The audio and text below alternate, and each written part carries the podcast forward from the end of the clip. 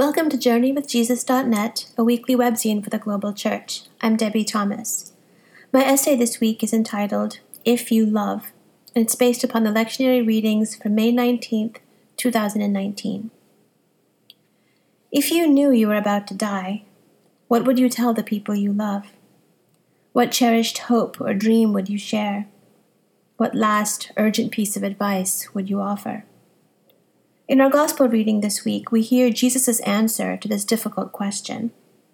Judas has left the Last Supper in order to carry out his betrayal. The crucifixion clock is ticking fast and hard, and Jesus knows that his disciples are about to face the greatest devastation of their lives. So he gets right to the point. No parables, no stories, no pithy sayings, just one commandment. One simple, straightforward commandment summarizing Jesus' deepest desire for his followers Love one another. Just as I have loved you, you also should love one another. And then, right on the heels of the commandment, a promise, or maybe an incentive, or maybe a warning. By this, everyone will know that you are my disciples, if you have love for one another. May I take a moment here to point out what Jesus doesn't say when death comes knocking, and the Son of God has mere hours left to communicate the heart of his message to his disciples, he doesn't say, believe the right things. He doesn't say, maintain personal and doctrinal purity. He doesn't say, worship like this or attend a church like that. He doesn't even say, read your Bible or pray every day or preach the gospel to every living creature. He says, love one another. That's it.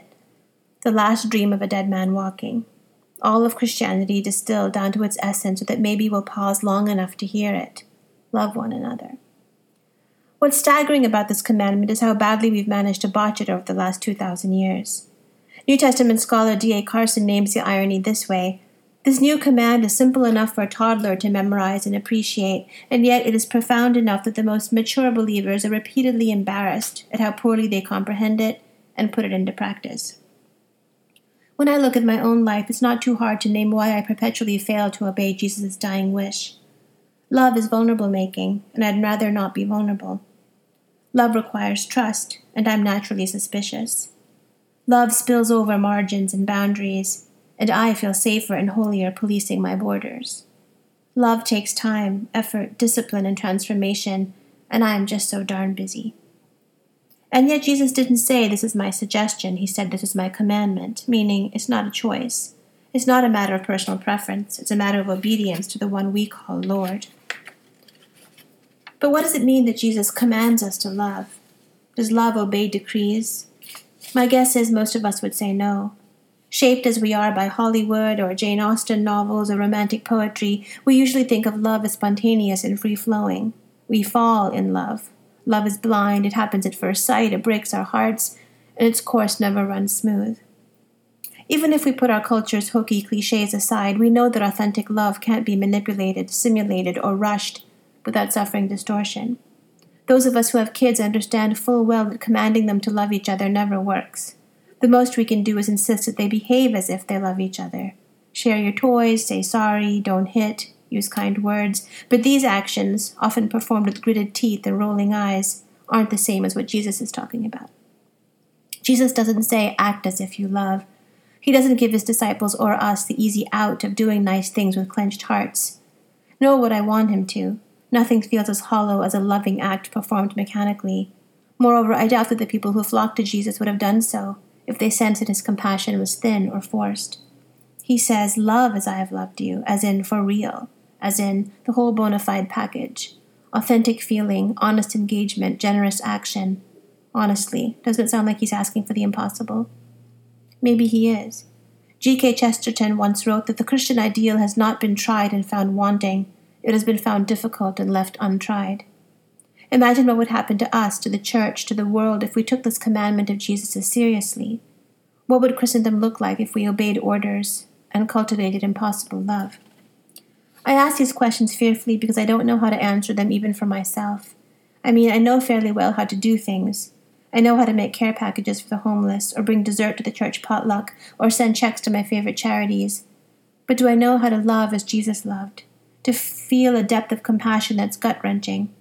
to experience a hunger for justice so fierce and so urgent that I rearrange my life in order to pursue it, to empathize until my heart breaks. Do I want to? Most of the time, I'll be honest, I don't. I want to be safe.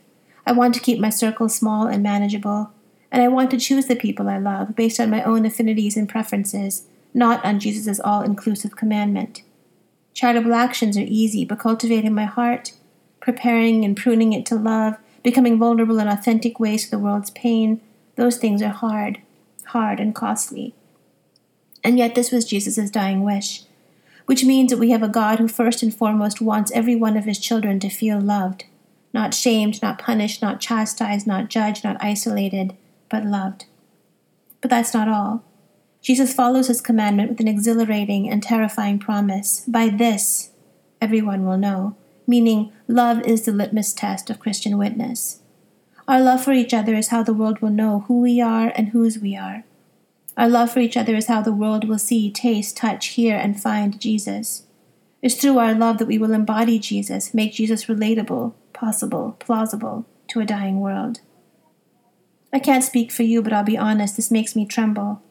What Jesus seems to be saying is that if we fail to love one another, the world won't know what it needs to know about God and in the terrible absence of that knowing, it will believe falsehoods that break God's heart, i.e., that the whole Jesus thing is a sham, that there really is no transformative power in the resurrection, that God is a mean, angry, vindictive parent determined only to shame and punish his children, that the universe is a cold, meaningless place ungoverned by love, that the church is only a flawed and hypocritical institution, not Christ's living, breathing, healing body on earth. Such is the power we wield in our decisions to love or not love. Such are the stakes involved in how we choose to respond to Jesus' dying wish, hope, prayer, and commandment. Such is the responsibility we shoulder, whether we want to or not. But here's our saving grace Jesus doesn't leave us alone and bereft. We are not directionless in the wilderness. He gives us a roadmap, a clear and beautiful way forward, as I have loved you. Follow my example, he says. Do what I do. Love as I love. Live as you have seen me live. Weep with those who weep. Laugh with those who laugh. Touch the untouchables. Feed the hungry. Welcome the child. Release the captive. Forgive the sinner. Confront the oppressor. Comfort the oppressed. Wash each other's feet. Hold each other close. Tell each other the truth. Guide each other home. In other words, Jesus' commandment to us is not that we should wear ourselves out, trying to conjure love from our own easily depleted resources. Rather, it's that we're invited to abide in the holy place where all love originates. We can make our home in Jesus' love, the most abundant and inexhaustible love in existence. Our love is not our own, it is God's, and God, our source, is without limit, without end. There are no parched places God will not drench if we ask. Love one another as I have loved you, for our own sakes and for the world's. For books this week, I review Nadia Bolz-Weber's Shameless, A Sexual Reformation. Troubled by the Church's apparent lack of interest in people's sexual healing and thriving, Lutheran pastor Nadia Bolz-Weber began interviewing her Denver, Colorado parishioners with three questions. 1. What messages did you receive from the Church about sex, the body, and gender? 2. How did those messages affect you? And 3. How have you navigated your adult life as a result?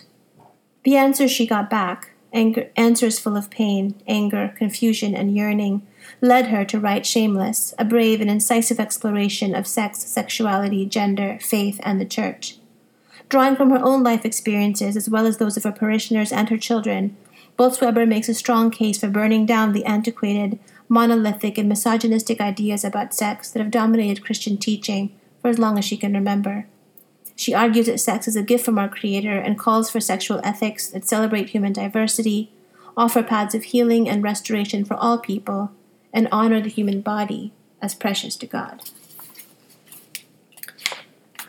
For movies this week, Dan reviews AlphaGo. The 3,000 year old Chinese game called Go is the world's oldest continually played board game. It's simple enough that schoolchildren all over Asia play it and attend after school clubs to become better. But Go can also be played at a deeply complex and even contemplative level. There are more potential board configurations in a game of Go than there are atoms in the universe. And so, for about 20 years now, beating Go has been the holy grail of the artificial intelligence and machine learning communities. This 90 minute document- documentary tells the story of a five game competition in March of 2016 between Korea's Lee Sedol, 18 Go, Go World titles, and a computer program called AlphaGo that was created by a Google sponsored company in London called DeepMind. Some 200 million people worldwide watched the 2016 match in Seoul, about twice the Super Bowl audience, where it was front page news. The event was a breakthrough for the AI community and a fascinating exploration of the nature of human intelligence. The movie doesn't include the fact that AlphaGo was followed by three more powerful AI successors that won subsequent matches against top human players. Dan watched this film on Netflix streaming. And lastly, for poems this week, Until the Stars Collapse by Tonya Ingram. You owe it to yourself to quit being the apology, to hold your hand and sing your favorite song, to love another and see how far that will go, to love yourself and forget where you were headed in the first place. Love is a funny story. It wakes up and builds a plot. It wakes up and shapes you into the kind of woman your mother studies. I am not perfect in it. I'm not even remotely articulate. But it is big, this love. It is airborne and triumphant. I am no easy show. I hurt like the climb of my lineage. I hurt on purpose. I hurt to not be hurt. No, none of this is an excuse, just a blueprint, a map. Come find me when the day is bronze and the sorrow is full. I am building my poem in this here heart.